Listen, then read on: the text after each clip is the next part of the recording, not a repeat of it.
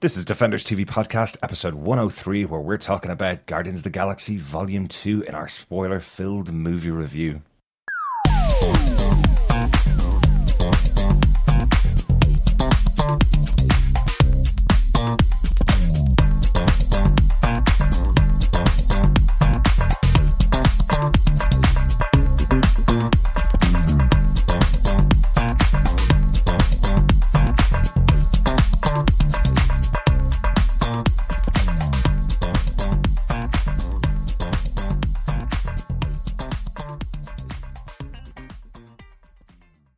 Welcome back, fellow Defenders. This is Defenders TV Podcast, episode 103, where we're talking about Guardians of the Galaxy Volume 2, the brand new movie from Marvel Studios.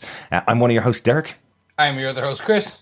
Hi, and I'm your disco rollerblading other host, John. I feel as though I've been transported to, uh, you know, the 21st century with uh, Buck Rogers and Meanie Meanie Me.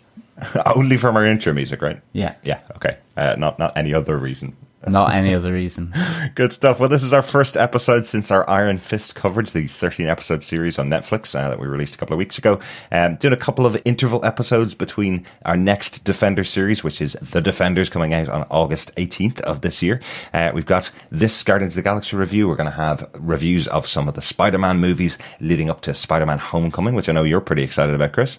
Oh, yeah. Going to be good. Going to be good. Um, so as we kind of go through these episodes, they're not going to be released on the same kind of schedule we had for Iron Fist, which was two episodes a week. We're going to be releasing an episode every couple of weeks, uh, three or four weeks, probably in gaps in, in some places. So make sure you're subscribed to the podcast over on defenderstvpodcast.com slash iTunes if you're an iTunes subscriber, or search for us on any good or evil podcast catcher just by searching Defenders TV Podcast. You'll find us on there. And of course, if you are one of the fellow defenders or you want to become one of the fellow defenders, you can go over to facebook.com forward slash groups forward slash defenders TV podcast, where you'll find loads of us talking everything from pretty much the run up to the defenders. But we'll also be talking about Homecoming.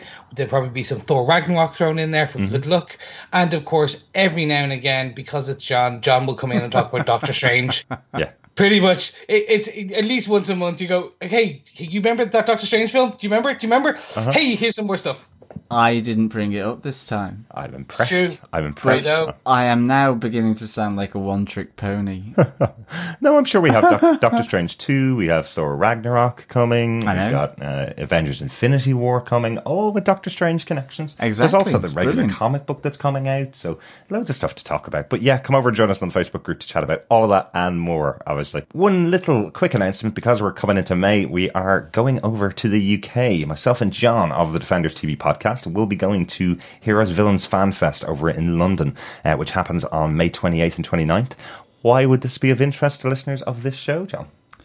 Uh, because uh, Yondu will be there along with Kraglin. Yes, Michael Rooker and Sean Gunn will both uh, be at Heroes and Villains Fan Fest in London. Of course, Sean Gunn being James Gunn's brother.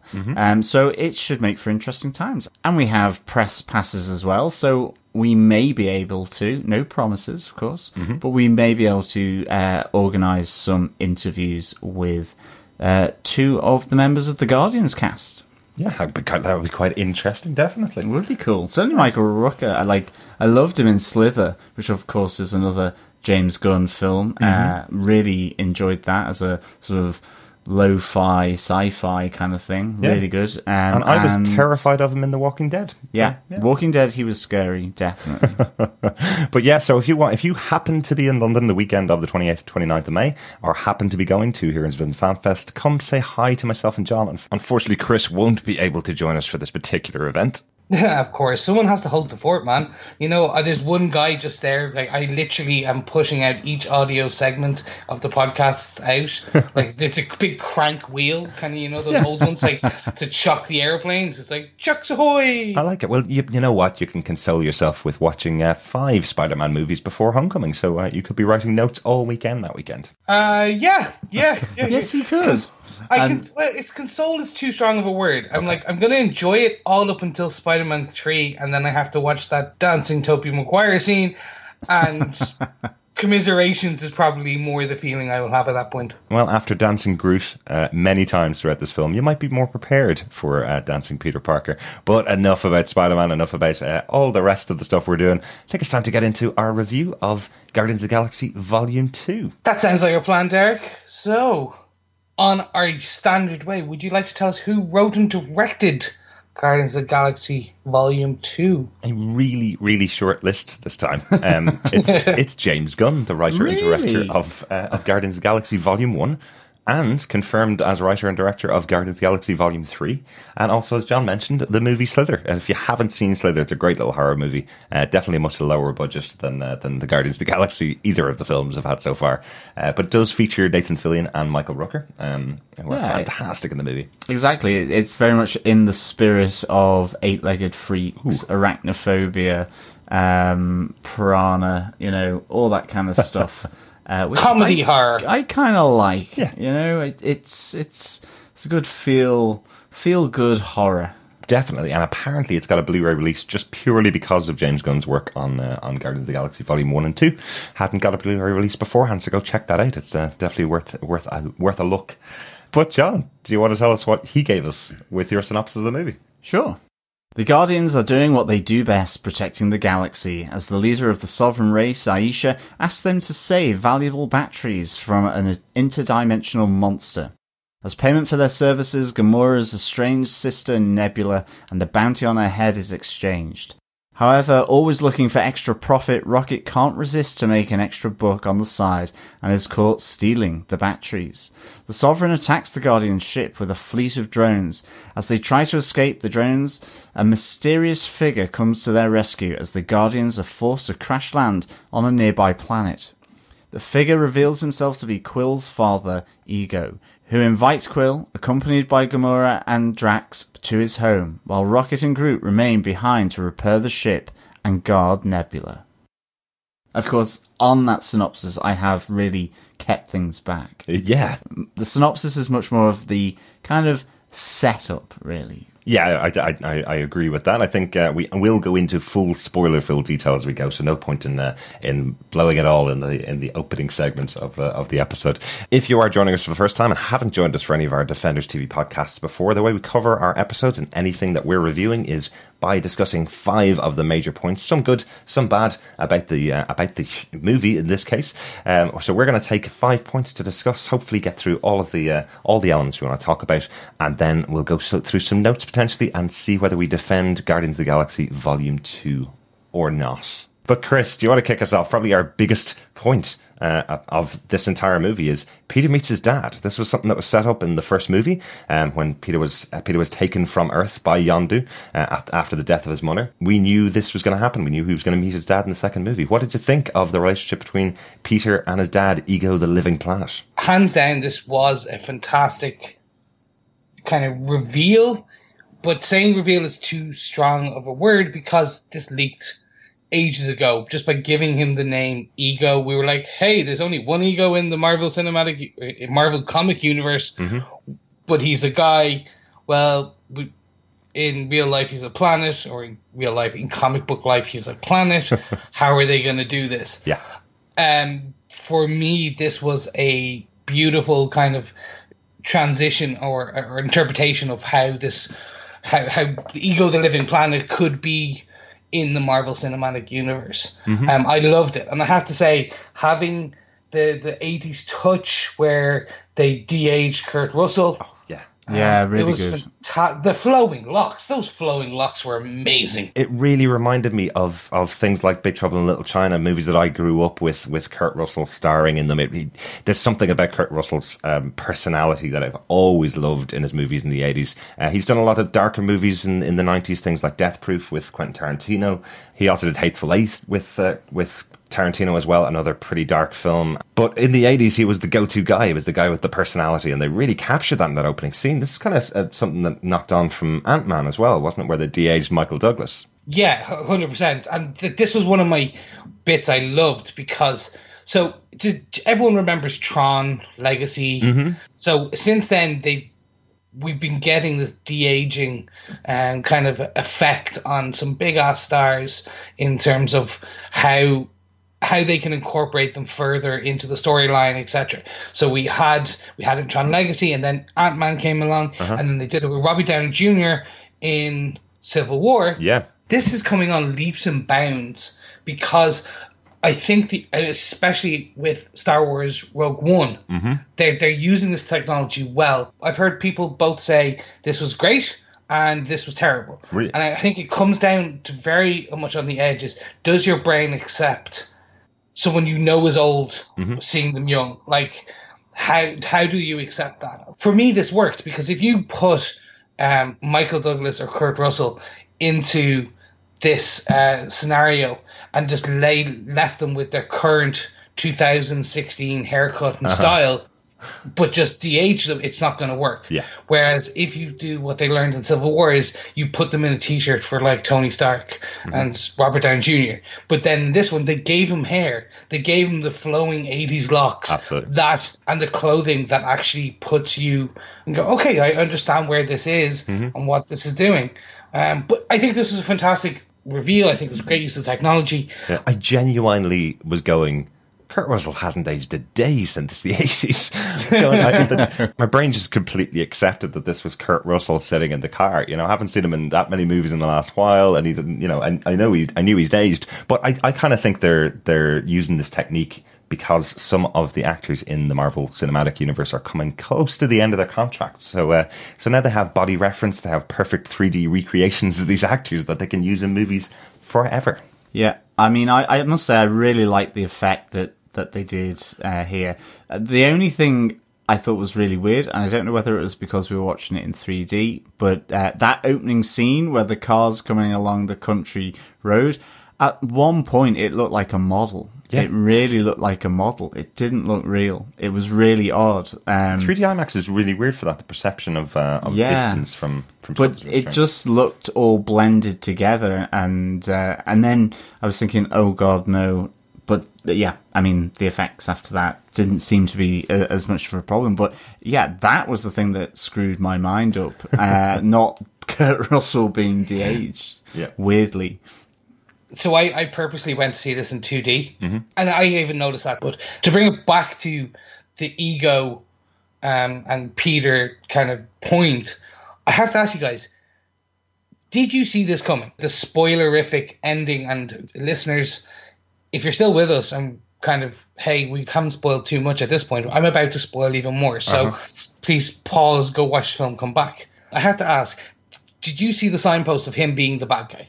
only once they had reached the planet, although I was wondering where the relationship was going to go. Certainly when they started saying, you know, I, I'm a god effectively and I can control matter and, you know, Peter, uh, showing that he had the genes and, and w- was able to, those 70s genes, um, and, and being able to control the matter in the same way where, he, you know, he made the ball. I thought that was really cool. But then I was like thinking, well, how is this going to work out. You know, is he a demigod? You know, in that sense. How is this going to work then with Kurt Russell? And I actually kind of really like the reference back to then the the plants that Kurt Russell shows Peter Quill's mum, um, and, and the fact that that plan opens up and, and you see Gamora starting to really question that there's something not quite right here, and then you see all those bones and everything, and it, it gradually descends. And I, I'm kind of thinking, you know, it, it's the almost the wrath of the gods in, in, in this sense, and you know he effectively what double crosses humanity or, or, or the galaxy. Well, yeah. Um, and uh, I mean, he's an a hole to to humanity and and the galaxy in that sense. But I loved the fact that he he kind of went dark and evil. Um, I thought that was really really good to to have that and you know, um, it was a shame almost that uh, Star Lord loses the power actually uh, because of that sort of obviously the planet being blown up and the the central brain. Yeah. um, I thought that would have been cool if he had kind of kept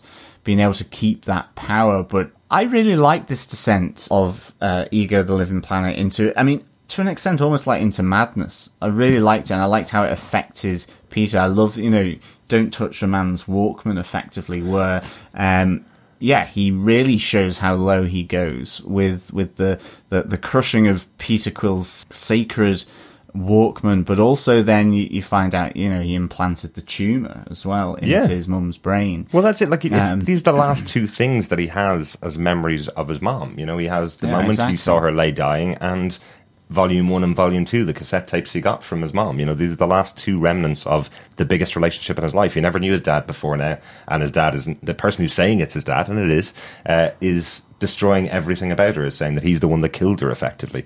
Um, I have to say personally, nobody could have been better in the role than Kurt Russell in this role as Ego because he had me totally convinced. I came in actually skeptical, going, "Oh, he's definitely going to be the bad guy." By the time he had uh, Peter on the planet and showing him how to use his powers, I just went, "Oh, they're doing a superhero origin of some superpowers that Peter Quill's going to have from now on for the rest of the series." Um, and then Peter gives them up because he realizes his dad's evil and his dad's been doing this to countless number of progeny across the galaxy. You know, um, that had me convinced. The moment when when they realize it's it's a it's a trick and he's and he's evil was the same moment I realized it. Uh, I got I, had gone into it thinking he was going to be the bad guy, and then got turned around by the great performance by Kurt Russell in this. Yeah, definitely. I think getting back to the Walkman as well, I did love the Zune reference. Well. that was pretty cool. Oh, Microsoft um, must have loved that. One. I would say, yeah. Um, this carries three hundred songs. I think as well, it it worked because of the the revelation of Yondu's role in that as well. Uh, the fact that, you know, Peter has kind of been thinking that, you know, Yondu ultimately has been keeping him from his dad for, for this time. Um, that he, you know, was it because of his small hands as a child, he was able to pickpocket or thieve certain things that they couldn't do. But I think that connection with the, the sort of the parallel story of, of Yondu going on really adds to Peter and his dad's relationship and their discovery of each other um, in that sense. Yeah. Yeah, and so I again we, we talk about this a lot in our kind of defenders kind of Netflix rundown is that the, this is the burden of knowledge to a degree. So Derek, I'm like you. I went in, oh, he's the bad guy. I had it in my head. I was like, pretty much the second I saw him, was like, okay, he's all nice now. He's gonna turn. He's gonna turn. I didn't up until I, I didn't really ever change that. I was waiting for the flip. Right. I was waiting for that that point, and I, I kind of in my head I'm like, so when they started showing the scenes, for some reason I had already in my head kind of going, okay, this is how they're going to play it out, and it was pretty much that. Mm-hmm. That being said, James Gunn is a genius for the way he did this because I still felt emotion at that point where ego and Peter are are literally kind of about don't touch my, a man's Walkman. I killed your mother. That that wasn't like I feel like Kevin Smith at this point. I was like I welled up a bit yeah because I was like you literally killed this man's mother just because you wanted him. Yeah, that's still giving me kind of emotional uh, resonance. Mm-hmm. Even though I knew he was going to be the bad guy, I pretty much was just waiting for it. That's where the props are for me. Absolutely. That's where you can go. Yeah. He is a story writer. He's able to kind of, for people who are new to this universe, know nothing about Guardians of the Galaxy, nothing about Ego, nothing about the Marvel, they would have got, holy God, this is amazing. For people like us who probably knew Ego was going to be the bad guy, know who the character is, yeah. you're still given this emotional roller coaster to a degree, a different one than people who are just casual viewers. Yeah that's where I was like, okay, I, am hats off to this. This yeah. is the can way I, you did it. Can I propose at the moment that this is one of the best Marvel villains that we've seen in the movies so far? Um, because they seem to have taken a bit of a leaf out of the Netflix TV shows by having the character start off uh, with a big storyline. Uh, he's the first character we see in the movie uh, as the movie opens, I believe. Um, after the opening credits, sorry, uh, it's it's Kurt Russell in the car with um, with Quill's mom. Uh, yep. Yeah, so he has the entire film arc. He's not a bad guy with a bad plan that you know from the start and he's just trying to execute it and the Guardian stop it. This is someone that has a genuine connection to the main characters, has a really good arc throughout the movie. And as I said, I started to believe his arc. I started to believe the story he's been selling to Peter, and obviously sold to hundreds of his children from around the universe, Yeah. uh, which is horrible. Bone Um, collector. absolutely. Um, but yeah, I think this is one of the best best written villains that we've seen. Even even James Gunn got criticized quite heavily for the villain in, Ronan. in the last Yeah. uh, last Guardians movie, Ronan. Yeah, he didn't have much development in that character. He just seemed like an angry purple guy. Uh, so so seeing that this character for me resonated so well, I'm I'm really happy with that. I think that's a great uh, that's a great testament to the to the writing in the movie. Yeah, he he literally took on board what the issue a lot of people have with the Marvel Cinematic Universe and their the the enemies, the bad guys, in that they're not rounded out. Mm-hmm. He rounded out this character. Yeah, Definitely. This also brings us on to kind of perfectly onto our next point, where he, James Gunn didn't just evolve and kind of expand on the the evil villains and kind of learn to take that on board. He also expanded on the characters we had already known about and cared about from volume one. Hmm. Specifically, I want to focus on kind of between at this point in the, the story he gave Yondu and Rocket, yeah, who Definitely. were two characters who were already very fleshed out from hmm. the first one. But he's fleshed them out even further, and he's made you care about their new arc. yeah.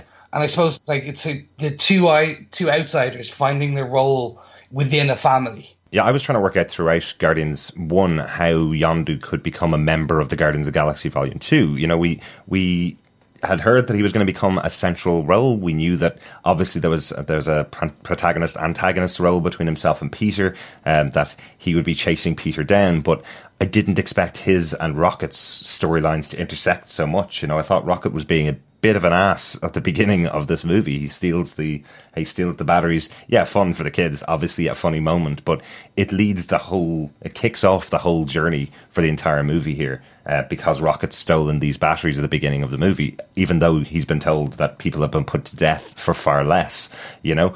Um, I thought it was just a funny little moment at the start to have Rocket go down that path to feel that he's not worthy of other people, that that he should be left alone by other people, and then find the connection with Yondu. I thought was a great storyline. Yeah, I mean, for me, along with Kurt Russell, Yondu and, and Rocket were two of the other characters that I absolutely loved um, seeing on screen. Rocket because um, just the, the sense of humor, what Bradley Cooper does, just the intonation of of the, of the dialogue from him is, is really really good. I mean, the one thing I did miss was him with kind of Groot. Really, um, to an extent, I actually missed adult Groot uh, in this. I totally Um, agree, yeah. uh, I, I mean, yes, okay, cute baby Groot and so on. And I don't think baby Groot was overused by any stretch of the imagination, but I preferred the tall adult Groot. Um, to be honest, I, I, I missed that dynamic, but it was more than uh, made up for with the dynamic he had with Yondu. And I, I think these two are really good. I think Michael Rooker really actually was fantastic in this. I, I Yeah. think he also carried a lot of the emotional aspects of this film. Um, you know, he, he sacrifices himself. Uh, you have that whole moment between him and, and, and Rocket, you know, them breaking out of the Reaper's spaceship, all of that I thought was really nicely handled. And again, I think for, for Yondu, um, sort of the story that he was able to finally tell to, to Peter that, you know, he was actually trying to protect him because he had seen what his, his dad was doing Yeah. um, I thought was really, really good. And I thought this made a huge amount of additional backstory, as Chris has said, but also just the emotional side of it. I mean, I, I think James Gunn does actually really, really well of making you care for characters and uh, really invest in them. That completely transferred over from volume one with Rocket for me. Absolutely. And actually, you know, completely changed uh, my view of Yondu. So, I mean,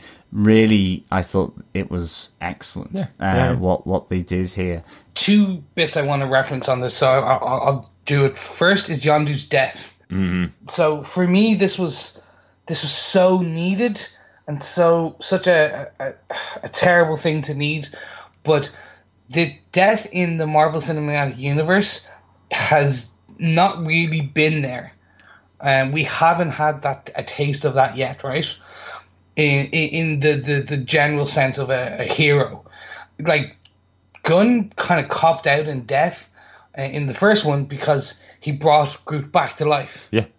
So Kind like, kind of to well, he pretty resurrected. Okay, and we all know how bad resurrection is in the kind of comics. No one's really dead for long. Yeah. This, for me, was uh, like planting a flag, albeit a very terrible and emotional one. So obviously we have the Easter egg with Kraglin controlling Yondu's uh, arrow, and I think that's going to be how we get Yondu 2.0 Yeah. in a later sh- series. So, but it's still not the same as the comics where they bring just brought him back. Like, oh, he fell into a fountain of youth uh, or life, and he's suddenly alive again. Yeah. Or eternity decided to bring you back, etc., etc. Or the search for Spock in Star Trek terms. Yeah. Yes, exactly. So this one for me was great because it basically says, look, I'm going to give you a redemption of a character. I'm going to make you care. And so you kind of like him to, you hate him to like him in the first one, you hate, hate him to like him at the beginning. And then by the end of this, you are, you're emotionally invested in him as a character and as part of the Guardians of the Galaxy, that family motif and then to kill him and show him having the, uh, the ultimate sacrifice kind of that that that trope and i don't mean in a bad way i mean like it's a trope for a reason because it, it's obviously used a lot but this one works for me because and i okay so for our listeners so i think it's kind of gives backstory when you're a a child of a divorced family where you have a non-biological father still rearing you uh, as like kind of that. This is where I think James Gunn has hit a very emotional, which I think will resonate with huge amounts of people. Yeah, yeah. To a degree, is like Yondu's not Peter's biological father, but he did raise and care for Peter. Yeah.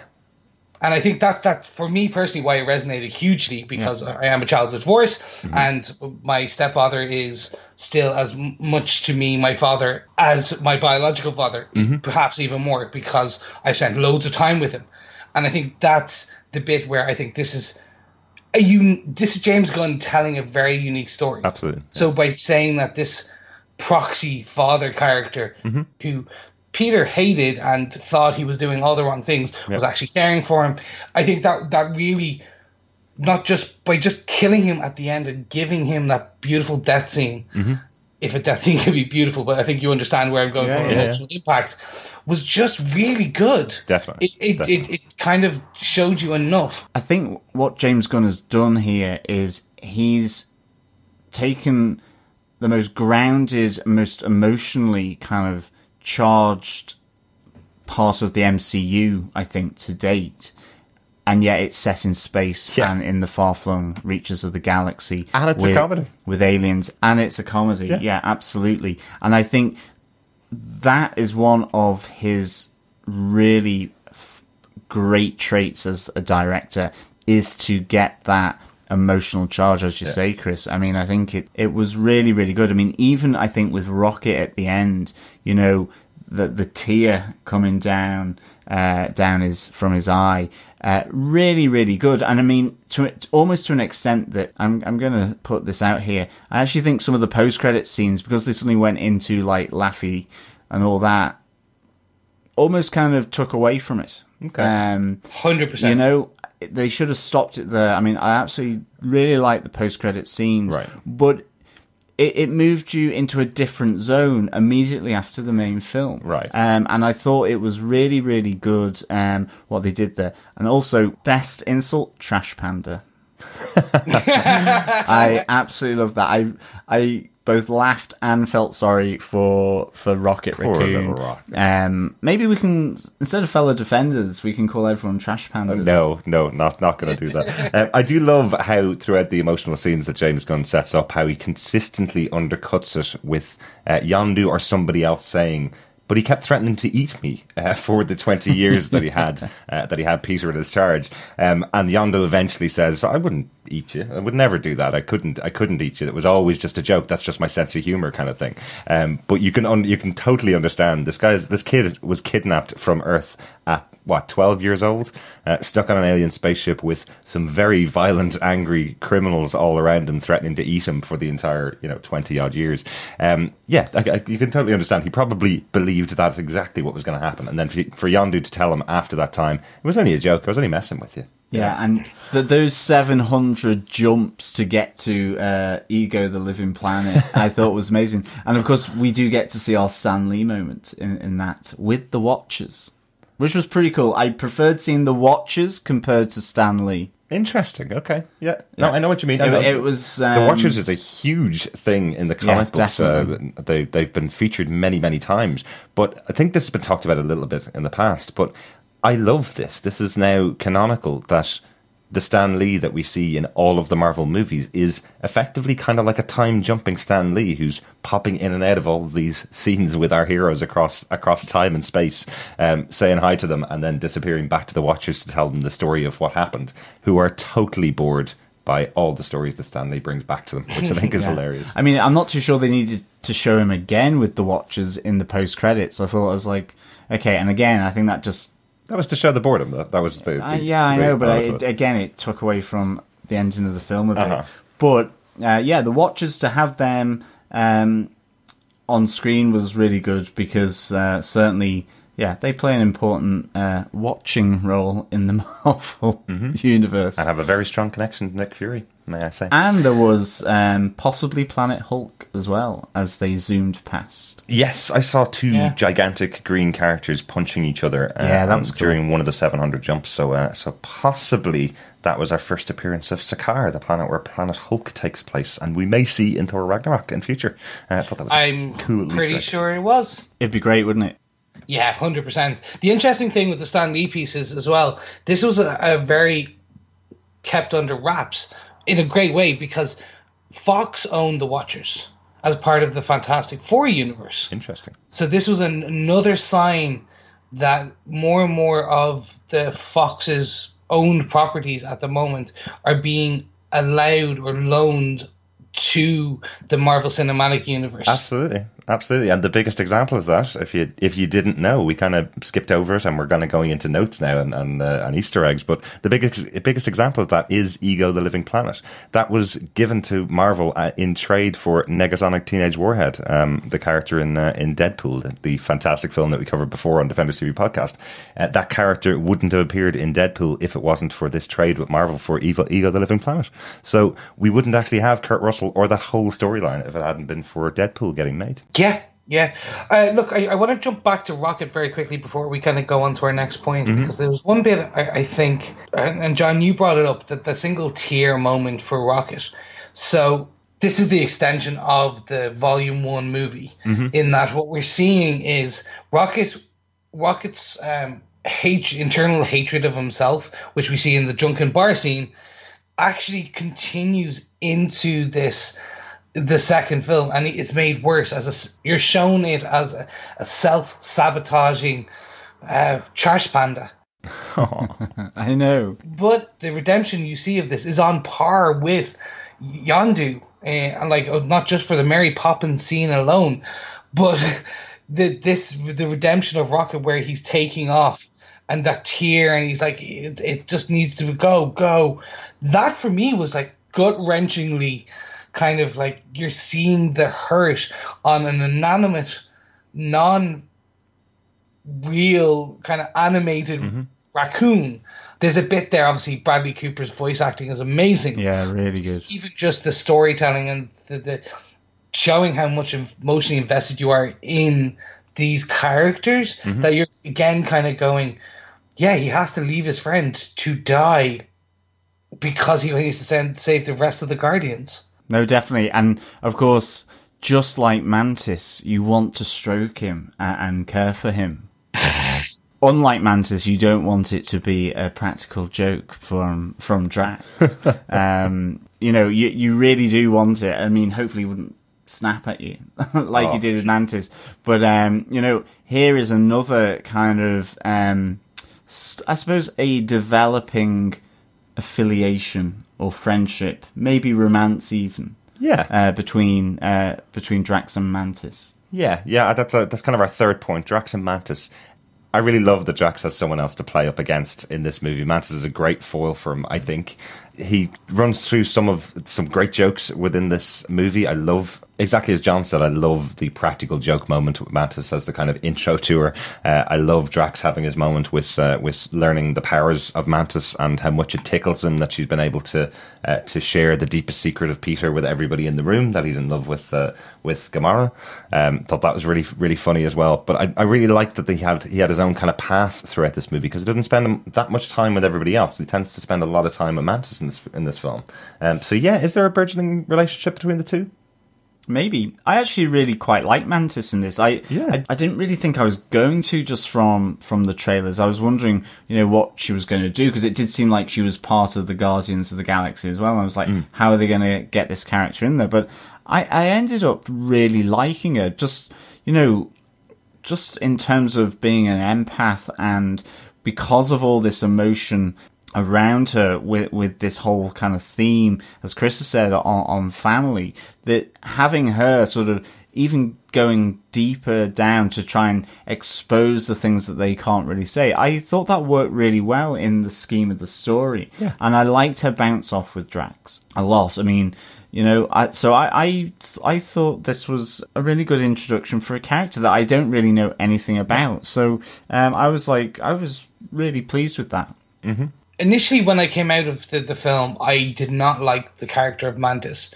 For me, she was just a cog being used in order to progress the story in two parts. One, to show the bones, and two, to ultimately distract and delay ego using her empathy powers.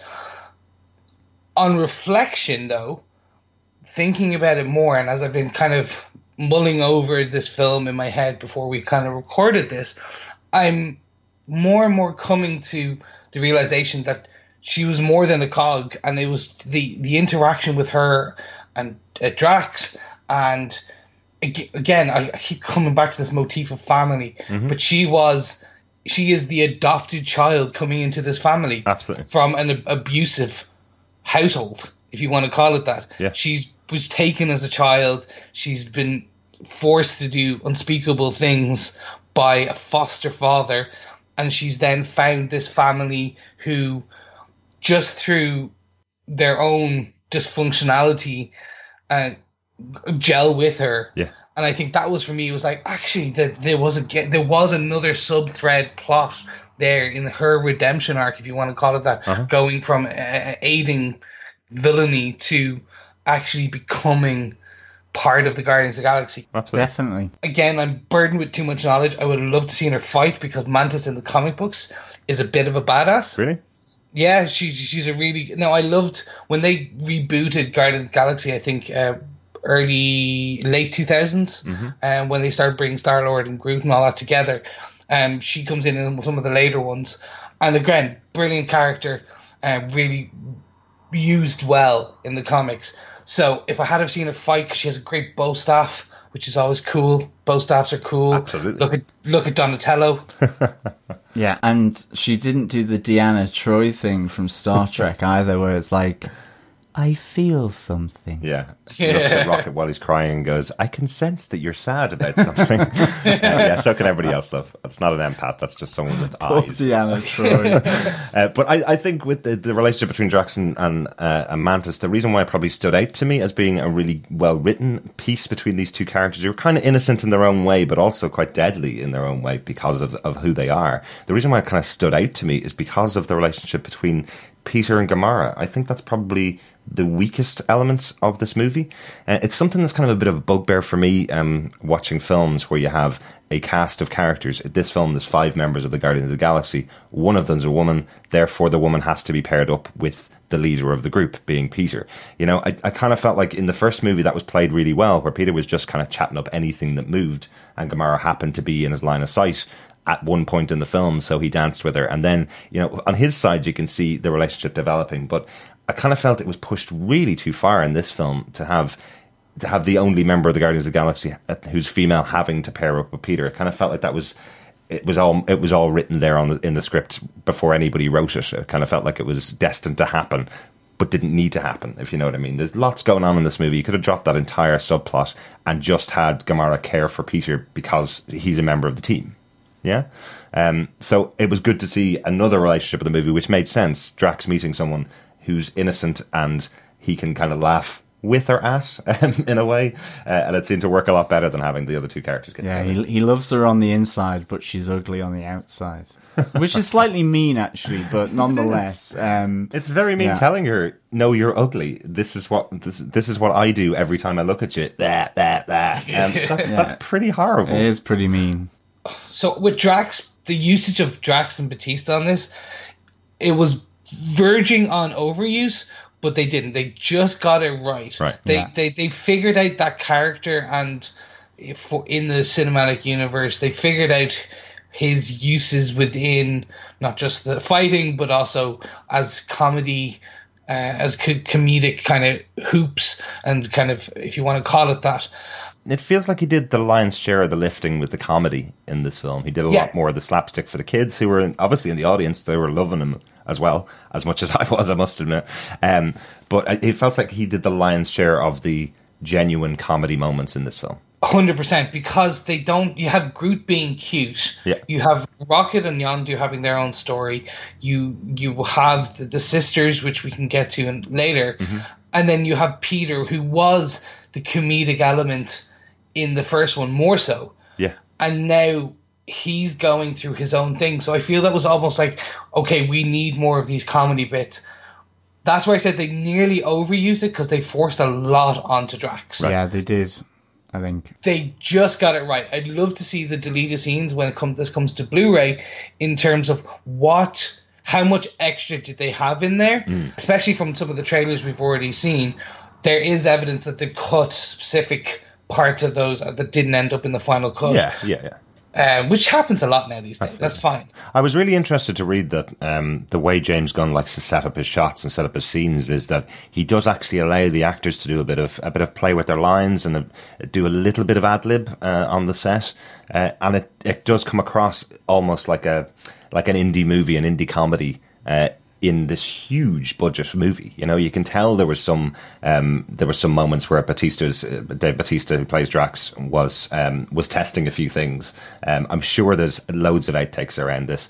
Obviously, Chris Pratt as Peter has a lot of a lot of experience in doing ad lib from his previous roles in uh, in Parks and Rec in the past. Um, he's a very good kind of comedian in that in that sense. So I'm sure there's loads of great outtakes that we'll see in in, in the Blu-ray when it comes out. I, I'm dying to see. I think this is one of the ones where I, I'll be doing a bit of a John on it, like he did with Doctor Strange on the day the Blu-ray released. Grabbed it and devoured everything. I'll be think I'll be doing the same on this one. Yes, you've still got that, Chris. I do. My Doctor be- Strange Blu-ray. I I'm missing it when I go to bed. Well, I did. I did mention that I didn't really like the uh, Peter and Gamora storyline in the movie, but what I loved was the relationship between Gamora and Nebula. I love that they gave these two characters a storyline together, um, having them reunited, having the, the two sisters kind of battling against each other, and getting the whole backstory of what it was like to live in the family of Thanos. I thought that was a really good addition to this Yeah, film. I enjoyed Nebula uh, here.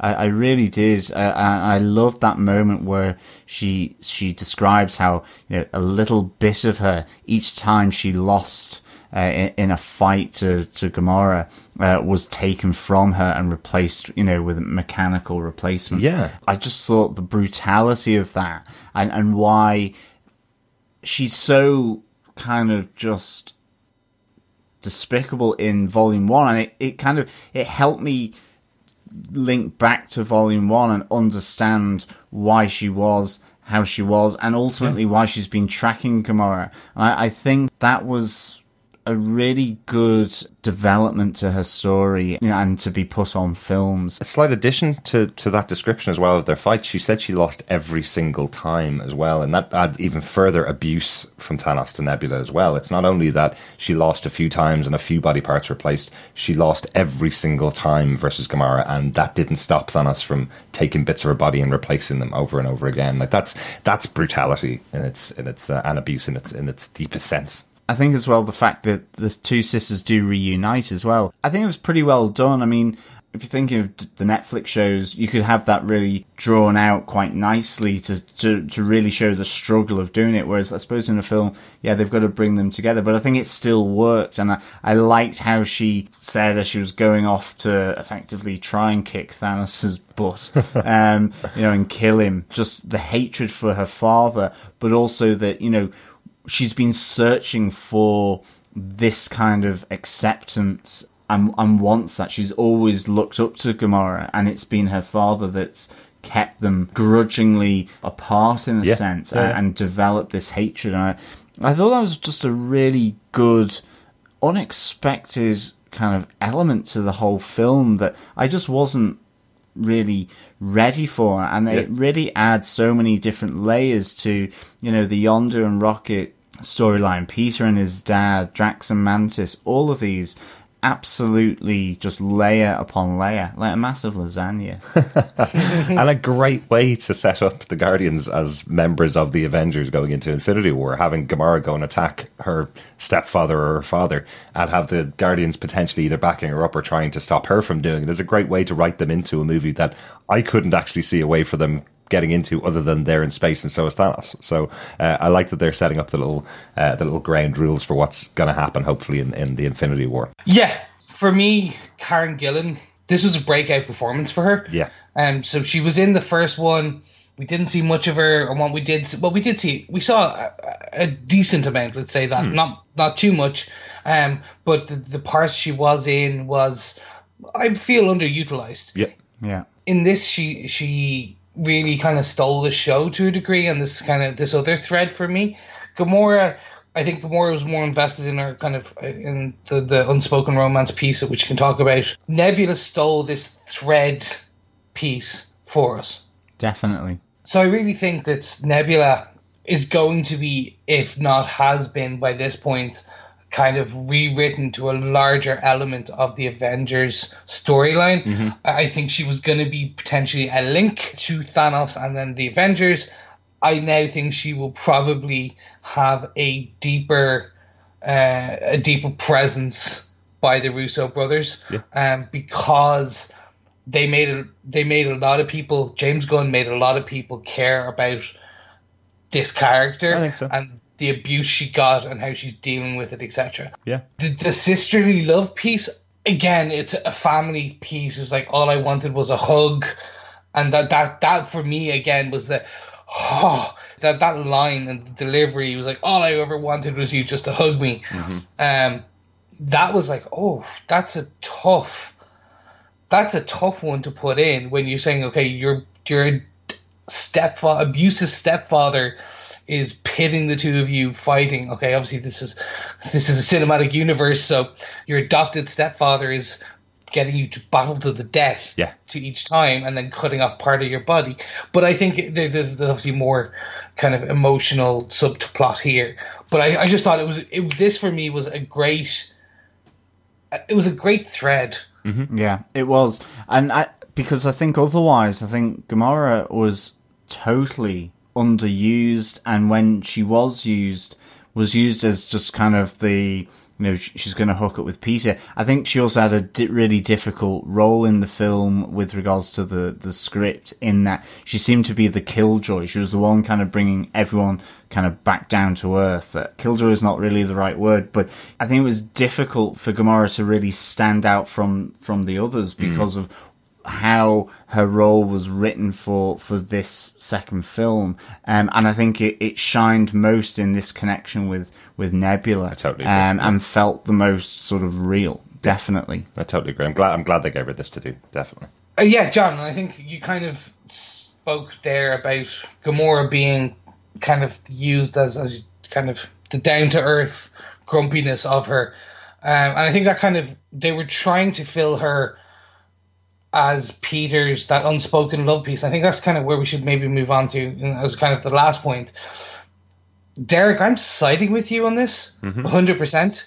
This was a forced romantic story arc Yeah. that just shouldn't have been there. I know why they're doing it because they're trying to say that this death incarnate of Gamora is um, falling in love for the, the roguish playboy, but it's too early. Right. And I, they're trying to do it so they set it up now so that in Avengers there is going to be a dramatic moment where one of them nearly dies and so Thanos nearly kills Peter and that yeah. flips a switch on Gamora. That is where they're leading it to, but it shouldn't have been as smacked in the face on a brick wall bus whatever way. You they were literally just like hey did you did you hear that these guys are in love? Yeah. It's like i think i remember that scene of um I think it was what was it Family Guy where it's like, have you seen the photos of my kids? And they're punching each other in the face with photos? Yeah, it literally was that, yeah. and I was like, okay, I get it, get it. Because what I get about get the characters from Volume One and Volume Two is that they do love each other and they would do anything for each other. If Peter's put in danger, every single member of the Guardians will step up and go after him. So it doesn't necessarily need to be oh, his girlfriend has an even bigger stake here. Every single one of them will protect Peter if he if something happens to him when Thanos attacks. Um, you know that's what this, that's what the movies are telling us overall. Uh, they don't need to have this romance between the two characters to make it even more stronger relationship between the two of them. It just didn't feel necessary. No, it, I mean I'm in complete agreement. I think it was it, it was the element of Gamora in this episode that really um, I, I wish they hadn't done. Uh, yeah. I prefer to have seen more with her and Nebula, and, and, her doing a thing of you know warning Peter that there's something not quite right, but not that there needs to be some kind of romantic uh, connection. Yeah, I, um, I, would I would have enjoyed you know? if, if potentially at the end of the movie, Gamora and Nebula got together and got on a ship to go on and take on Thanos together. If that was the if that was the moment at the end, I'm leaving the Guardians to go off and fight Thanos. Yeah, you know that would be a great way to leave it rather than going. It is an unspoken feeling I have. There was enough love sown across the galaxy by uh, Ego, uh, you know. Although it does remind me of Tears for Fears and sowing yeah. the seeds of love. Of course. Just it ends in death um, and, and, destruction and big blue blobs. Yeah, what appearing. did you think about that? So we got to see Earth with the uh, with the flower rising from it. So actually, here's a bit of a weird one. They've made a snafu on this, right? so this is set four months after Guardians of Galaxy Volume 1, okay. which places this pre Civil War in the Marvel Cinematic Universe timeline. Okay.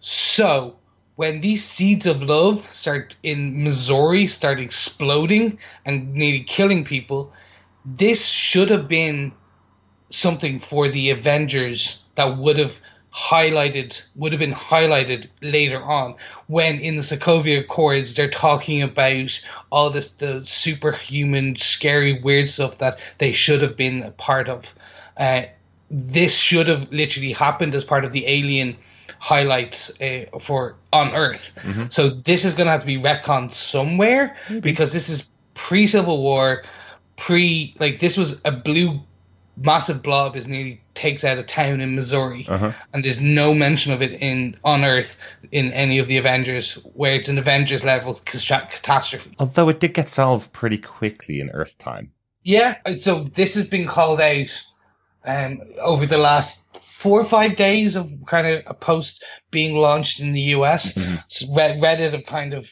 gone down the rabbit hole as they usually do. Really? Yeah, like so the people are like calling out like, well, why is this such? a They should have someone should have copped this because like this is uh, an Avengers level catastrophe in writing of the cinematic timeline. I don't know about that. I mean, I don't know whether I agree. If I can answer yeah. Reddit on our podcast, um, but but so basically, it's a plant that grows in the back of a car park of Dairy Queen um, which is still in existence. Uh, yeah, I, I, was surprised that that was still a functioning business from from um, the eighties. But uh, but maybe it still holds uh, some refuge for some nocturnal activities. Dairy Queen always knows, though. Um, but then it takes over a road, it takes over part of a town, and then disappears because Ego's been thwarted.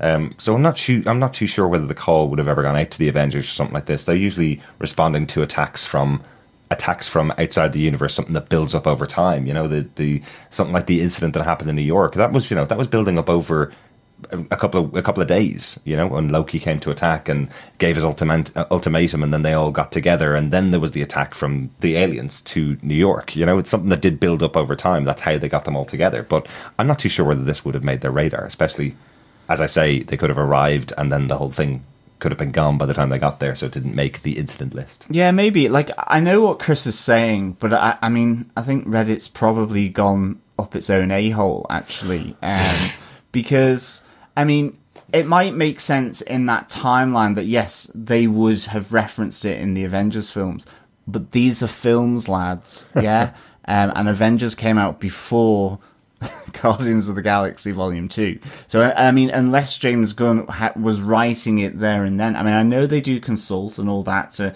to maintain consistency and continuity. I, I know exactly what they're saying and I kind of get it and I understand it, but there's also just the fact that these are coming out, you know, one after another and sometimes, yeah, yeah so I mean, I, I, I would probably think, yeah, it, it's not that important. I think it, I think it's a minor. Yeah. I, I, I personally liked the connection back to it being the Dairy Queen, where um, basically behind which uh, Ego sowed his seed. I mean, what Um, did Yeah. they sell in Dairy Queen? mom. Just ice cream? Yeah. Okay. Interesting. Dairy Queen is where Scott Lang worked in um, in Ant Man, right? I think you're right. That's yeah. right. Yeah, Yeah. yeah, yeah. So, so I like that Dairy Queen get another bit of pro- product placement. This time, a little bit better than Dairy Queen always knows. Uh, last time, Yeah. Or Like- better than Skittles that Groot seemed to be eating. Were they Skittles in the jar on the seat? Oh yeah, everybody loves Skittles. The interesting thing here as well is uh, we got another quick brief cameo from uh, Greg Henry um, in this scene. Uh, Peter Quill's grandfather. Yes, He's in the SUV, and they just applied a bit of uh, decade aging makeup, and they threw him in as a, a nice nod, which was interesting. That's really cool. That's very cool. I liked that they brought back the Yeah, that was actors. cool. That's cool. And then, of course, after Dairy Queen, we have the Gold People, the sovereign. The sovereign. yeah. Yeah, one big point that we haven't really talked about. They were No. kind of instrumental in the movie from They from were the fairly beginning. central, absolutely. Um, that must have been a lot of makeup. For the whole team there, yeah. Do you know what I absolutely loved about them? I loved their spaceships. I loved that they basically were just going playing arcade games and sending out uh, drones into the galaxy. I love that they have the sound of 80s arcade games, ones that I grew up around, uh, as uh, as the ships are firing with their pew pew pew kind of noises. Yeah, and when they get shot out of space, there's the, the Pac Man death noise, which Yeah. is really, really good. and, oh my god, that was so cool. The big Pac Man as well at the end uh, when Oh, he's fighting. He, he's manipulating the matter uh, and about to, you know, clash with it with his dad, Mm-hmm. and it's just the big Pac Man. Oh my god! I think I did like pee my pants in the cinema. I thought that was so so cool. that was absolutely hilarious, definitely. So I, I was really interested um, uh, how James Gunn used the sovereign in this. I was really pleased. It was a great way to keep the death count down.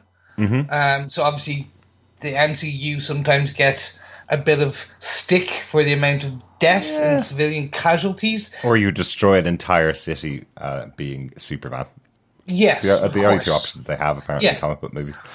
But now we have their their drone pilots, and I thought it was a really interesting kind of use of the sovereign. Um, It makes and- total sense, though. They're saying that they're genetically engineered race of the smartest, best-looking, uh, most intelligent people in, in the universe. Uh, of course, they're not going to send out their their people to kill other people. They're going to invent something that means the people keep safe uh, and the machines get blown up. That makes it makes total sense in, in the sovereigns in this universe. Thought it was a really cool idea.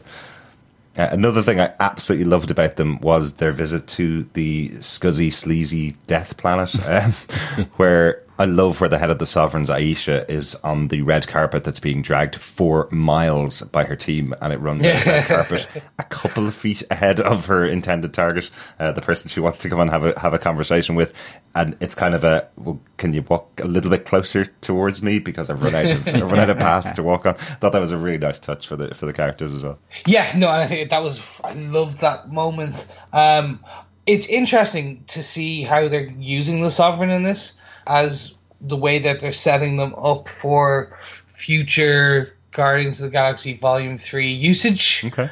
And I think probably one of the bits that uh, every other podcast is talking about, and we should probably take out of our notes post credit Easter egg bit and bring in is they are introducing Adam Warlock mm-hmm. as being birthed by the Sovereign in the MCU.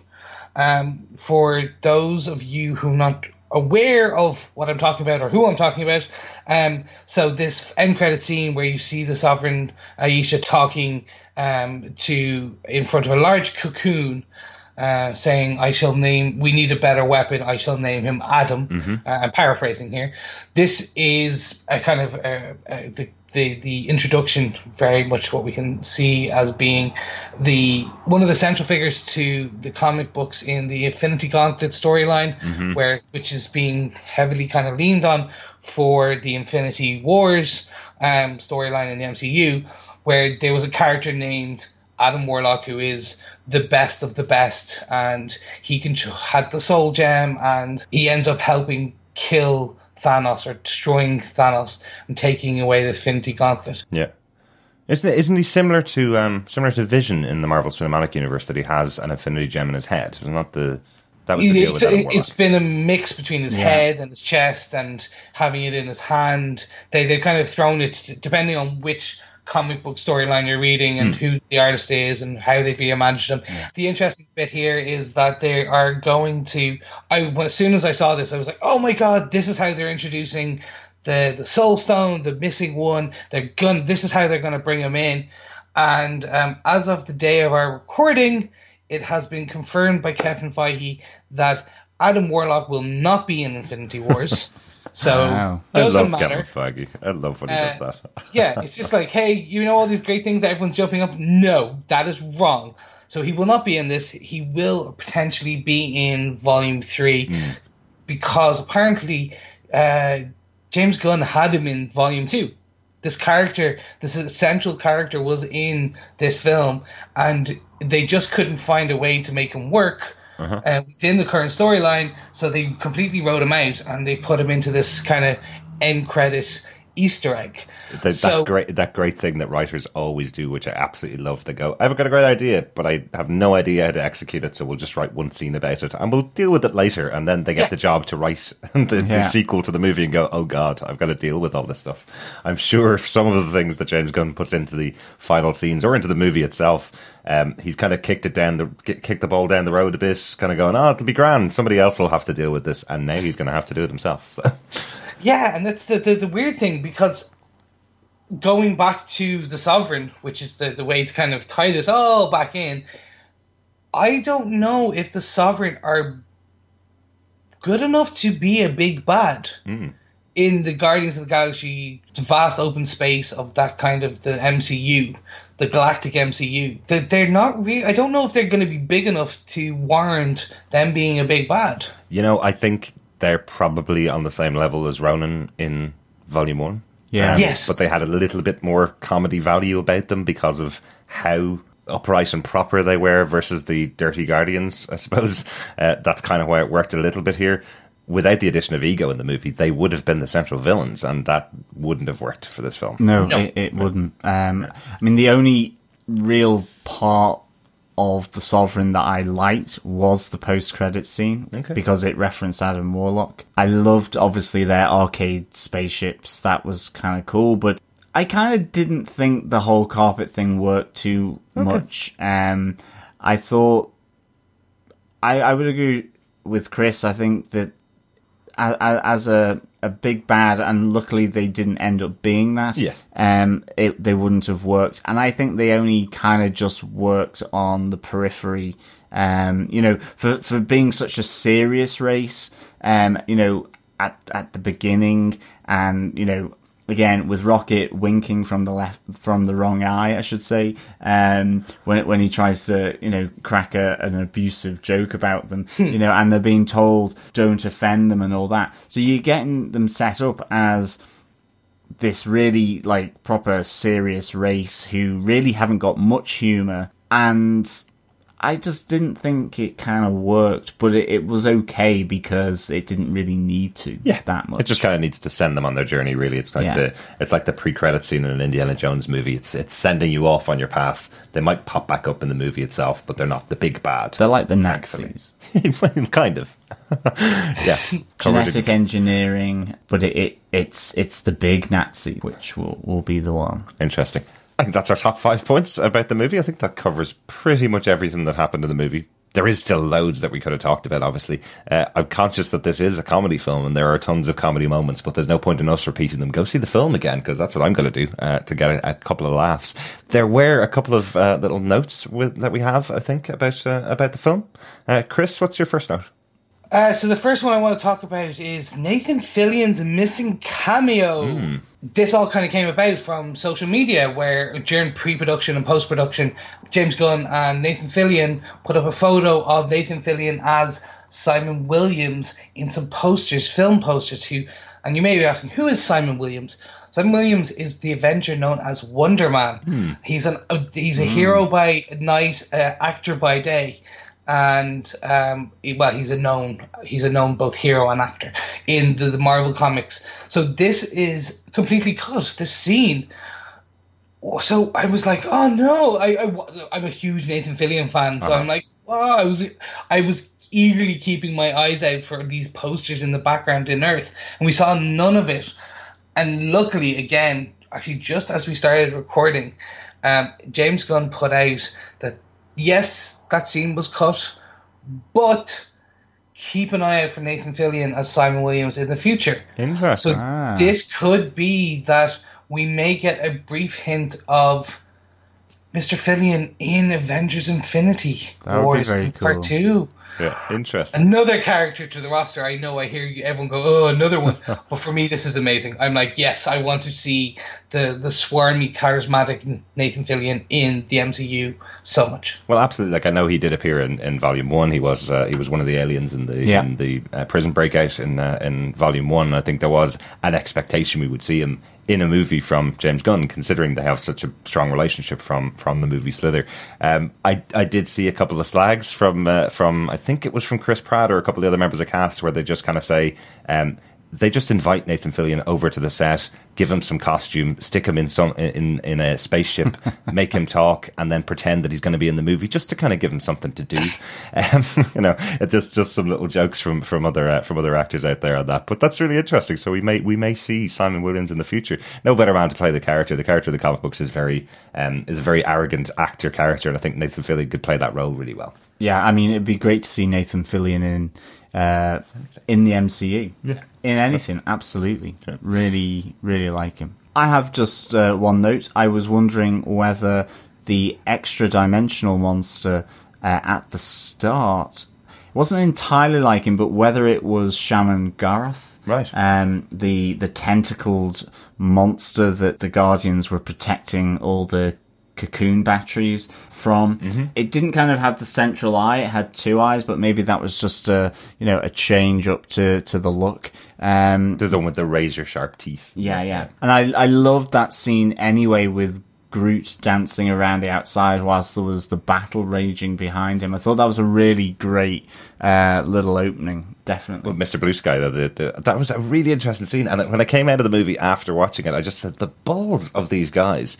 The scene in itself, with them fighting the extra dimensional being, uh, must have taken so much CGI work, must have taken so much money to get right and then they just focus on Groot in the foreground of the shot the whole time, dancing away to Mr. Blue Sky. While it's really cute and a great way to keep uh, the younger audience entertained, there's still a huge battle that obviously cost a lot of money going on in the background.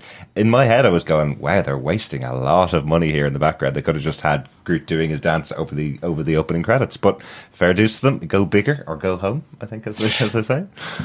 Yeah, I love that scene, John, and yeah, I, Derek, I, I loved I for me, okay, they had to do something on par. They do, I don't think they were ever going to beat the opening scene with Chris Pratt as Star Lord in Volume One.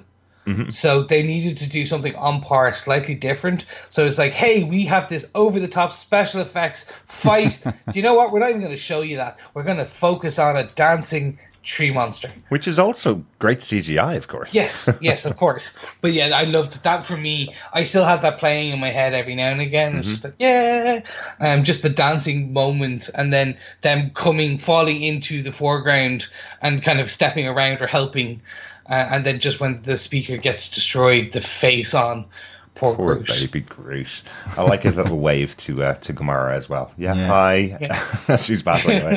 Uh, we didn't really mention Groot much in our in our comments. I am sure there were many members of the audience that Groot was an absolute standout in in uh, in this movie. And as I said, this was the one character I kept seeing over and over again. Loads and loads of companies advertising their little model of Baby Groot that was going to be coming out. Their T-shirt, their figurine, their I don't know, a, cup holder that had Baby Groot on it. I was terrified that this was going to be a product of the marketing team over at Disney going, well, everybody loved him in the first one uh, with that two second scene at the end of the movie where he dances and Drax is watching.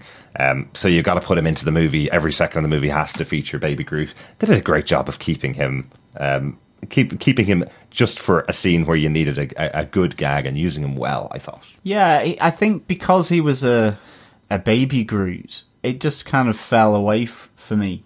The the character. I didn't particularly like the mopey teenage Groot either, to an extent. Um, like, but it it, it kind of just made the character fall away from the group. I think. Um, from from previously, and certainly because obviously I know it was a rebirth, and so they had to pretend, you know, show baby Groot. Um, but you know, because he sacrificed himself at the end of Volume One, um, yeah, I it was a shame I think for for Groot in this this movie for me. I would have liked to have seen him fully grown back, or maybe a young adult Groot or something like right. that. I, I don't know. Um, I liked Baby Groot. Don't get me wrong, but I think it meant it just felt separate and right. divorced from the Guardians. Well, as you say, I think you mentioned it earlier on in, in terms of Rocket. Like Rocket had him as his sidekick. It was it was him and him and Groot going out to battle the universe. Now he's kind of a nanny to to Baby Groot, so he's lost his best friend, and now he has to just take care of this baby Groot. Um, but yeah, he is a different character, definitely.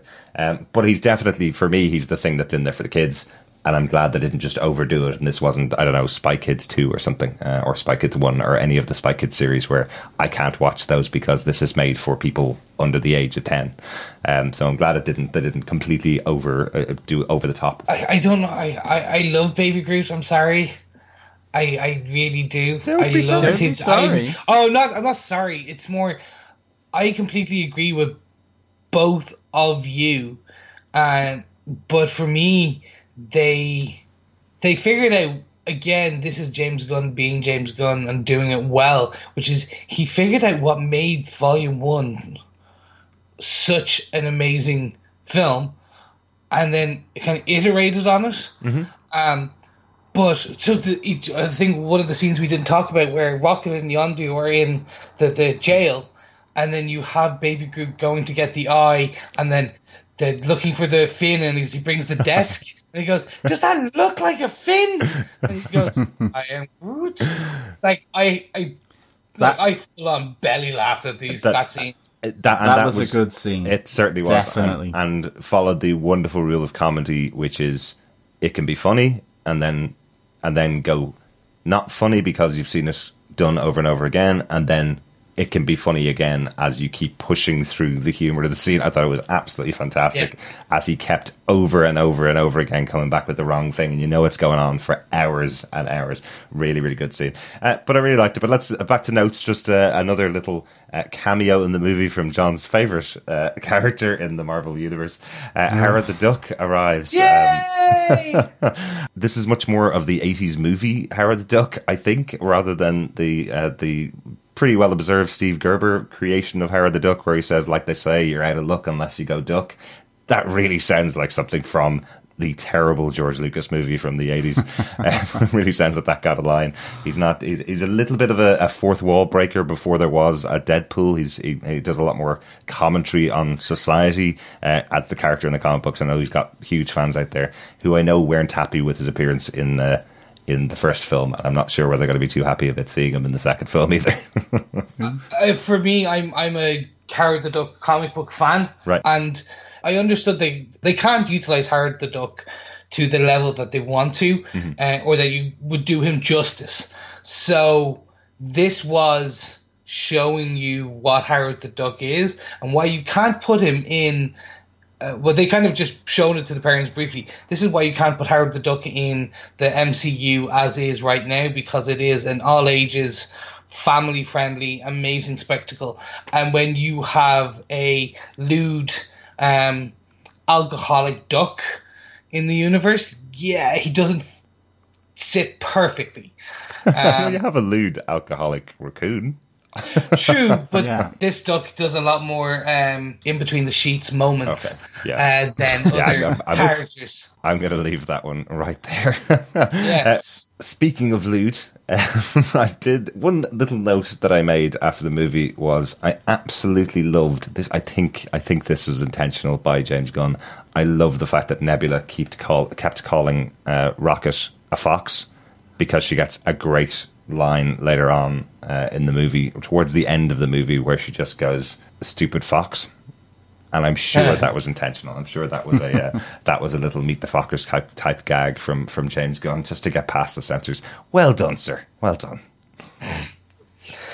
guys, and I think we we kind of briefly discussed some of these post credits things um, throughout this episode, but I think there's a one or two more that we also need to discuss now in our notes. Yeah, let's just quickly So- go through them. Yeah, there's five five post credits things in this movie. I'd heard about it before the movie.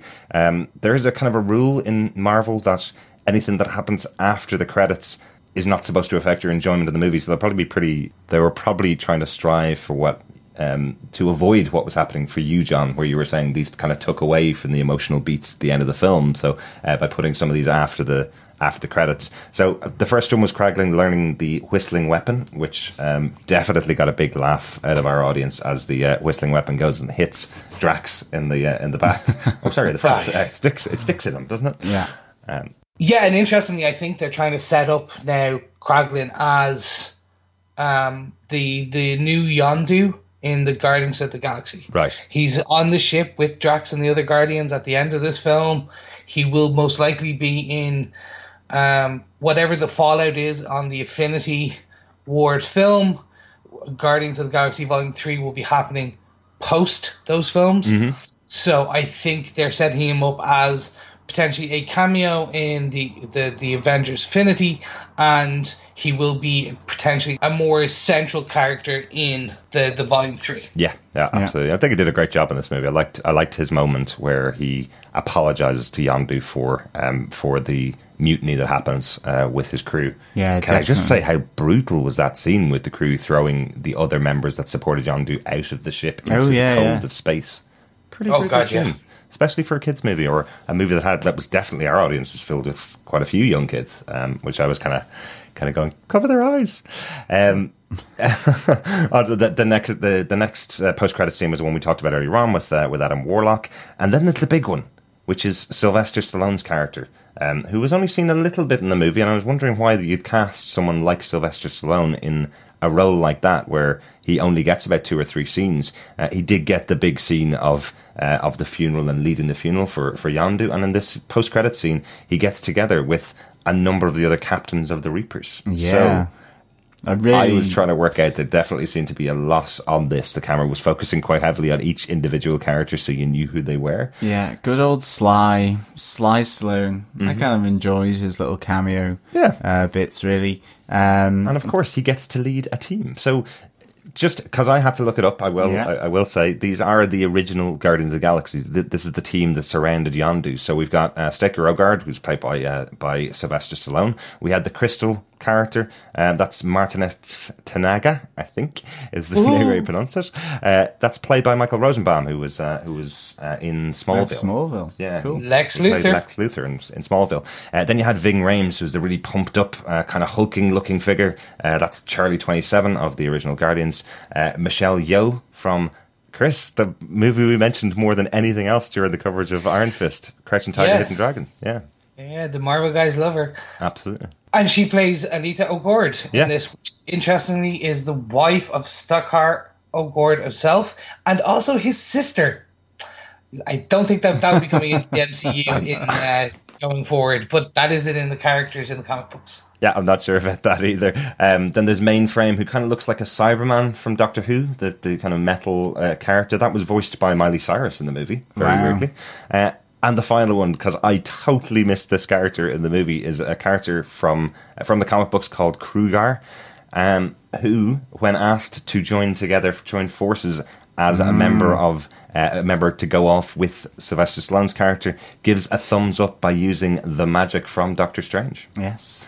interestingly, Krugarr in the character, just for you, John, I did find I this out know, today. I know. Um, Krugarr in the comic books is a character who is met by Doctor Strange, who's been defending Earth for about 200 years, and goes and meets Krugarr on another planet and trains him in the mystic arts. Yes. It's quite All all roads lead to Guardians of the Galaxy, the originals, with Doctor Strange. All, all roads apparently lead all the way back to Doctor Strange. Yeah. Well, in this world, it makes sense. Mm-hmm. Like I like, I like that. Like it's, it's a nice little bit of you know talking of continuity and so on with the the blue blob previously, but uh, just having that the same spell pattern, you know, forming and so on. Uh, that that's a nice, uh, nice little touch. Yeah. yeah, I, I, I love this. So I'm very interested to see where they're going to take this original GOG, GOTG uh, kind of group, putting the band back together. This this is too big of a list of actors to just be Yeah. a passing cameo. Big time. Um, so they are going to use these characters again. Yeah. I loved the, this. Um, I uh, would say it could be cannon fodder for Thanos. I think you're right. I think they're, that's what they're going to do. I think that's they, they're introducing. Saying that now, I love these characters. I've read a lot of those storylines, Right. Um, and I love Michael Rosenbaum in his Smallville roles, and he's actually stand-up comedian now, and I, I follow him for a lot of stuff there. Right. And Michelle Yeoh, I'm, I'm a huge fan. So I'm dying to see what they're going to do with these characters going forward. I know, and sadly, Kevin Feige also said they are not going to appear in Infinity War. This, I feel, he's trolling us with. There's no Yeah. way these these Yeah. characters are Yeah. too big, and we usually do get uh, a bit of one of the one of the credits is usually a bit of a lead in to the next movie. Yeah, it's like yeah, Kevin. So Fantastic Four is not going to be in Infinity War either. or or it's going to be that these guys are hunting Adam, and Adam turn teams up with the current or our our our, our now new happy Guardians of the Galaxy. That would be hilarious. A case of mistaken identity by Yeah. Adam Warlock. Not so Yeah. clever now, Adam. yeah, there we go. So it's I, I love this. This was for me a perfect Easter egg. That was Yeah. a great one. A great It was one. really definitely. Um, the next one is the one we already talked about. Stan Lee and the Watchers, as they walk away from him, leave the spaceman sitting on uh, on his comet alone, uh, being ignored by the Watchers. Yeah, and then of course the the final one is Teenage Groot and Peter Quill. It's so unfair. Or I am Groot. I yeah, I really, I, I really thought this was quite funny. I know you didn't particularly like it, John, as you said earlier on. I thought that was quite, a, quite a funny little moment to have. Uh, you got to have what's happened to Groot after the movie. He's obviously got to grow up, but I like that Peter Quill is now uh, is now mommy to Groot, um, really criticizing his bedroom for being messy and telling him to get off the video game. Which Peter Quill was obviously that kind of kid. Yeah, I mean, I suppose it's just like I love the post credits uh, scenes, and but also sometimes I can just kind of go, "Oh, why?" You know, and I, I think whether they needed five. I love the Sylvester Stallone one. I love Kraglin learning the whistling weapon and the Adam Warlock. Really like that. I think the other two I just didn't really need to see. So do I prefer three as opposed to five? I don't know. I mean, I, I just think I'd much prefer them when they really kind of give a hint. Um, and it, Guardians Volume 1 didn't really do that either, but look, that's just me. Three out of five at bad. Yeah. I just wanted to make one little note about the credits at the end of this movie. Uh, so there's five five post credit scenes. This is a way to keep people in their seats. There's something going on on screen all the way throughout these credits. So many of the Marvel movies have uh, have got designed um, fonts for their for their closing credits. Like for example, Iron Man three had that great uh, great song for the first minute and a half of its credit, which keeps you interested and waiting for that post credit scene you, you want to watch and then it goes to a black screen with white text on it, which you have to sit through another five or six minutes of to get to a, a post-credit scene that may not be that good. Um, spreading these five post-credit scenes out along with some cool little stuff that they were doing in the credits. Like I caught, don't know whether you did, Chris. Um, I am Groot kept appearing in the credits and then transforming Yeah. into the name of, of somebody in the cast or somebody in the crew. Uh, I thought that was a great way of of kind of a bit of a game for the younger kids who are being made stay to watch all of the post credit scenes. Uh, on either side of the screen, we got uh, a dance from both Gamora and from Nebula, showing that they can in fact dance, regardless of what Peter Quill says. Uh, thought that was great. Uh, we had Cosmo appear, the uh, the uh, Russian dog that we saw in Volume One. We had him appear on screen, uh, and we also got the first appearance of Jeff Goldblum's character from the upcoming um, Thor Ragnarok appearing in the post credit scene. So, uh, or in the in the credits after the film, rather than even a post credit scene. And our final, final note: we've completely forgot the Hoff. David did we forget the Hasselhoff Hoff? or Hasselbrow, Yeah. like was there. What a brilliant, brilliant idea from James Gunn. I really love the kind of throwaway line that uh, that Peter Quill carries a photograph of David Hasselhoff around with him, tells all the kids that he's off filming Knight Rider and off filming um, other other TV shows, and then it turns out that uh, that Ego could have transformed himself into David Hasselhoff for the entire film and does it uh, right at the end of the film. So uh, great, great fun. I can't say any more than that you guys have said about this. This for me was just. Uh, I, I think it's probably best to kind of get into our wrap up because I think any if I say any more, I'm just going to go on a, a, a sprouting lovelies at James Gunn and the amazing things he's done.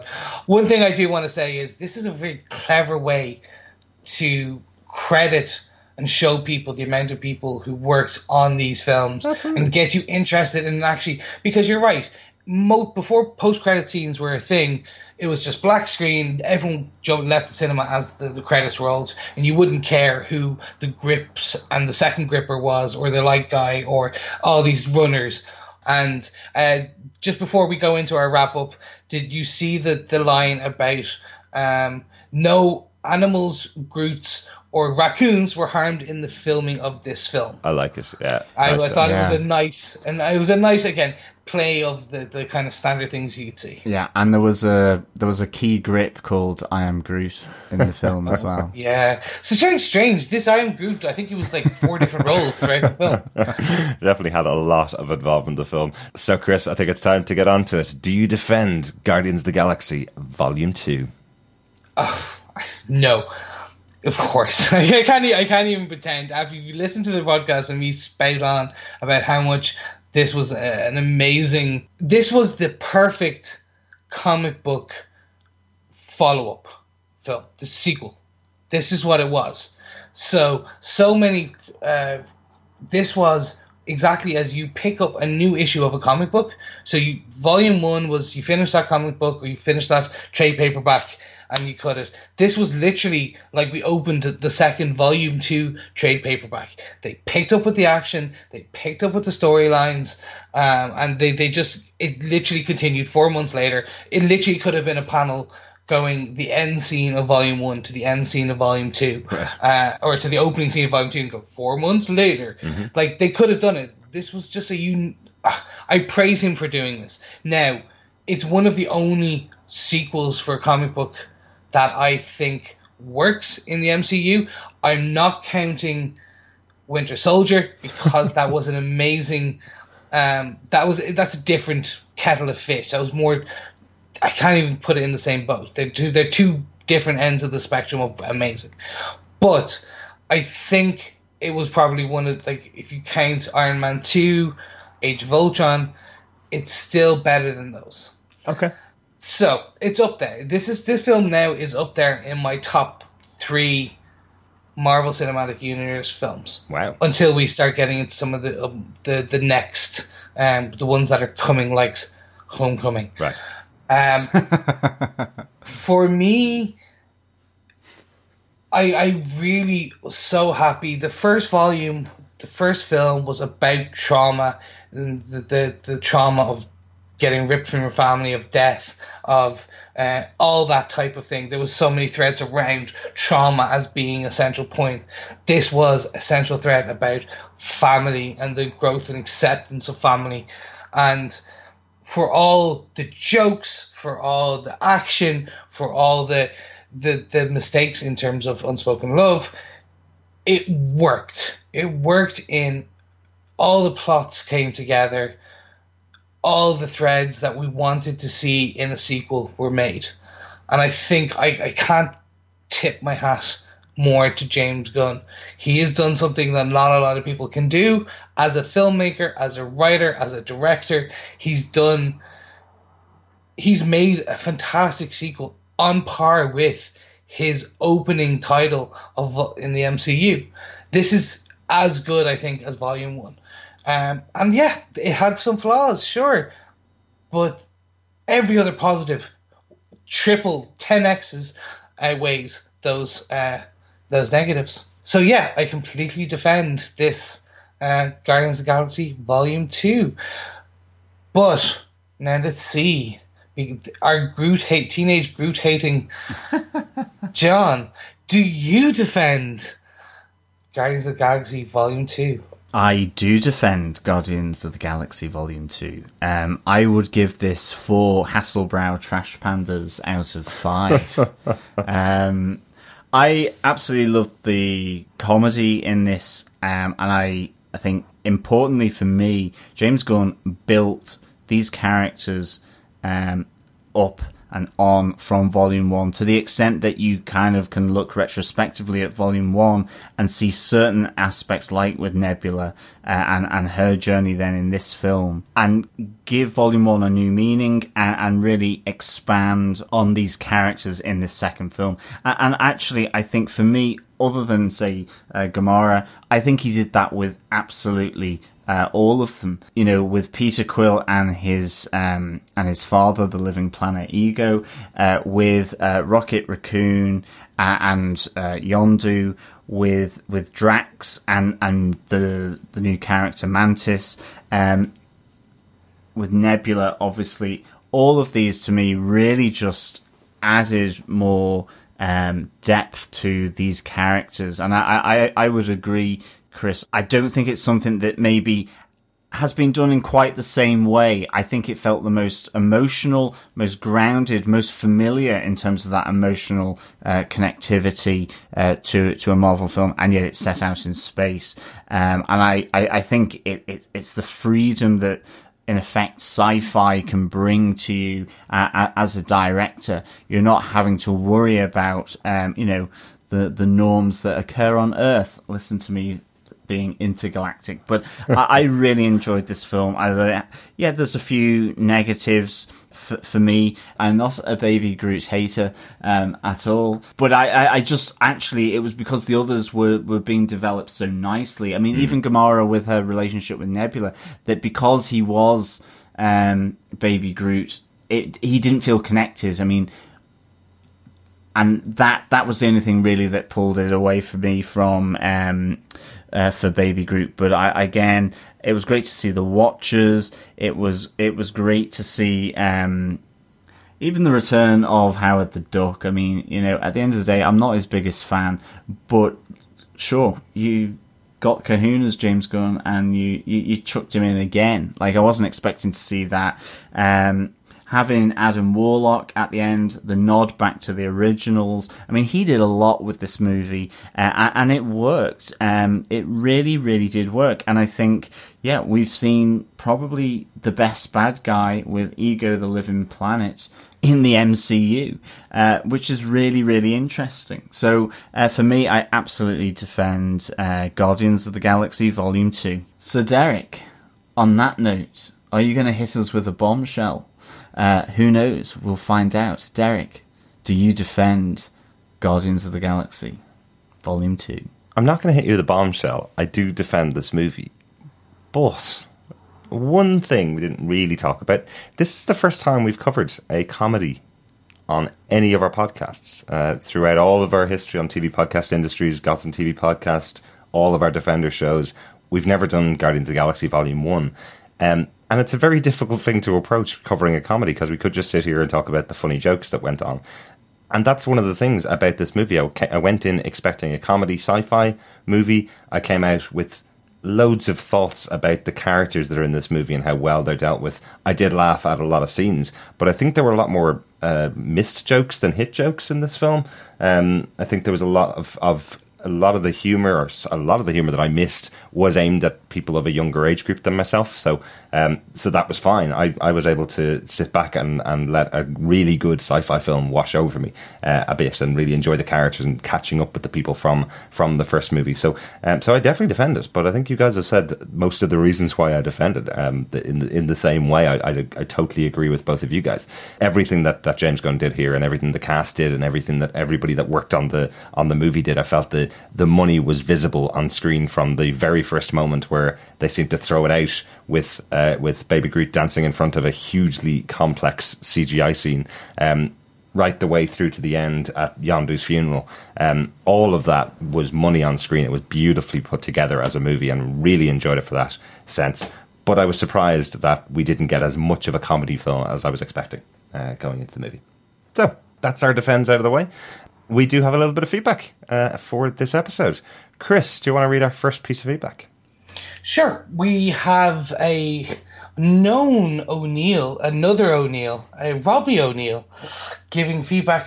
It was brilliant. I got pains in my side laughing, even afterwards at home thinking about it.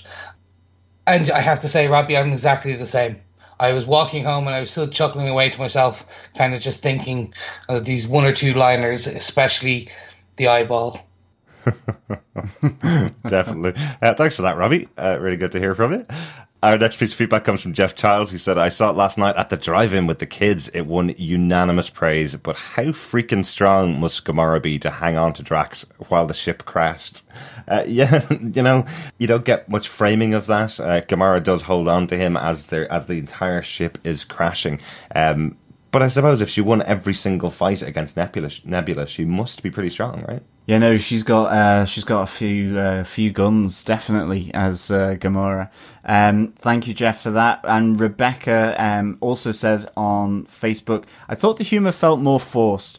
The female characters still had little to actually do aside from Nebula. Drax was kind of mean rather than funny or literalist. Liked Yondu and Rocket Thought Star Lord more dickish too than first. Music great but very on the nose. I liked but didn't really love, and now I've seen it three times to test whether it was grumpiness on my part. End credit scenes and Nova hints also great. At least Nebula and Gamora had some good moments. And Nebula gave Thanos more character development than any of his appearances so far. I cannot agree with you more on, on the aspect of Thanos, Rebecca. Definitely. Uh, to date, I have been absolutely unsure about Thanos. He's just sat in his chair looking a bit silly. And this really just, you realize why he's so feared now. You realize the meanness at his heart just from Nebula. Yeah. Uh, really good point. I'm glad they did that actually for Thanos. Yeah. Yeah, and on the on the music, I don't know whether it's just my age. Uh, a lot of the songs fe- feel feel like songs that I've heard multiple times. Stuff like Father and Son, I know really well. You know, this movie is aimed at you know fifteen to twenty five year olds and and people above. But a lot of them won't have heard these songs. So you know, first time hearing Father and Son, they may think it was written for the movie. they may not know the song. You know, I knew it instantly the minute I heard it. I was going, oh, okay, obviously that's going to be the song played for Peter and and Ego. You know, uh, they are father and son, and there's going to be a storyline around the song. You know, it's uh, I, I, do understand, but I, I, do I do think the choice of music for the film has made a great soundtrack. I've definitely been listening to it a lot. Yeah, absolutely. And Coleman Stevens um, says Yondu and Rocket totally stole the show for me. The emotional beats and comedy in their scenes were the best out of the movie. I did think the cast was a bit weaker on the whole, like outside of Yondu and Rocket and Groot. The rest had its moments, but it kind of had to jump between them all, doing all their different scenes in different, but didn't do it so well. He goes on to say the first one worked better because they were together for most of the movie. The family themes within the movie, however, did really bring it all together for me though and made me really enjoy it. And finally, the minute to minute comedy didn't always work for me, but there was huge positive reaction to it, so I can't blame them for it. I still did laugh plenty, however. I actually haven't laughed out loud so much in a movie in ages, so I suppose even for the duds, the comedy did work. Yeah, absolutely. I think uh, there's some really good moments um, of comedy in, in, this. I think the family themes worked well for this movie, uh, and I'm absolutely with you, Coleman, on Yondu and Rocket being a really uh, great pairing with their connection in, in this movie. Yeah, I, I, I kind of have to disagree with the majority of this too. I don't know. I, I, I can see where you're coming from with the, the, the jumping between different scenes and them not being together as being a potential issue. I think that was something we're always going to have to face with when you have a, a team of five. You're not always going to be able to have the team together in future films. Mm-hmm. But I think they handled it well. But yeah, I talked about it throughout this episode. The humor for me worked. I think you said it best, Eric, when we talked about the Groot and Yondu and Rocket scene where he bringing the desk and everything. Mm-hmm. For every one that fell, there was another two that worked, mm-hmm. and you they they did it as like okay, we're gonna plow through, and even if you hit one dud, you're gonna like the next one. Yeah, and I think that's a fine way of doing it. Absolutely. Thanks so much to everyone from the feedback. Most of that comes from our Facebook group over on facebook.com slash groups slash Defenders TV podcast, where we're there pretty much every day, uh, answering questions, posting some stories from Marvel, as do our as do our members of our community. So come over and join. Uh, love to talk to you while we're on a little bit of a hiatus after this episode. Uh, coming up, we do have our Summer of Spider-Man starting pretty soon. Uh, within the next month, we should probably have our review of uh, of Tobey Maguire's first Spider-Man movie. Uh, make sure you subscribe to us over at Defenders defenderstvpodcast.com slash iTunes to get the episodes as they come out, come out. If you want to get in contact with us, otherwise, you can email us at feedback at defenderstvpodcast.com and we'll let you know what we're doing. I think you've said about everything there, Derek. Absolutely. And most importantly, guys, thank you so much. But remember, please subscribe at defenderstvpodcast.com forward slash iTunes. And if you are enjoying the content we put out, review us, give us some ratings, tell your friends, tell your grandmother, tell your grandmother, bring your grandmother to Guardians of the Galaxy, and then tell her to listen to us, so that, and then send her all the way back to the beginning of Daredevil season one, and let her binge listen to us because grannies love Marvel Netflix too, yes. um, and of course Cinematic Universe, but more importantly Marvel Netflix. They've had your enough. Granny of... should load this. Yes, absolutely. Grannies have had enough of Radio Four. yes, yes. just like Radio 4 for them. Uh, and again, just to remind you, if you're over in the UK, in London, uh, in at the end of May, uh, myself and John will be at Heroes Villains Fan Fest, hopefully saying hi to, uh, to Yondu and Sean Gunn. Yeah, absolutely. As always, fellow Trash Pandas, it's been a pleasure talking with you. Thank you for joining us as always, and we will speak with you next time. Hopefully, we'll see you in the next 30 days or more for Summer of Spidey. This is my turn time to shine, where you will get to get all my encyclopedic knowledge of Spider Man and potentially the cinematic Spider Man 2. So who knows? I can't wait to see you guys. Can't wait to share my this experience with you. And of course, all roads lead to not Doctor Strange this time, but of course, Spider Man Homecoming, Spider Man's true introduction into the MCU. So I hope you will share our Summer of Spidey with us. Tell us what you think, of course, of all the previous Spider-Mans, and then join us in July for Spider-Man Homecoming, followed swiftly by the one thing that has led to the birth of this podcast that we've been waiting for, the Defenders in August. Yes, Defenders of the Earth. Oh no, that's a different cartoon. Thank you so much for listening. We'll talk to you again next time. Bye.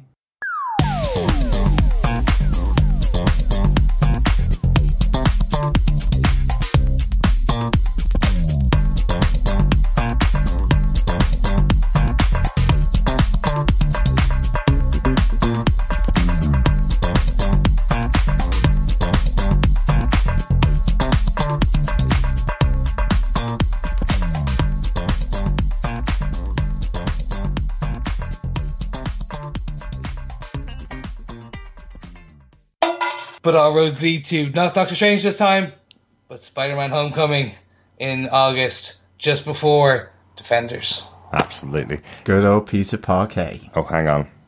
What? Chris, you did that the wrong yeah. way around. Spy- Shit, Spidey I... isn't in August, it's Defenders in August. In July 1st. Yeah.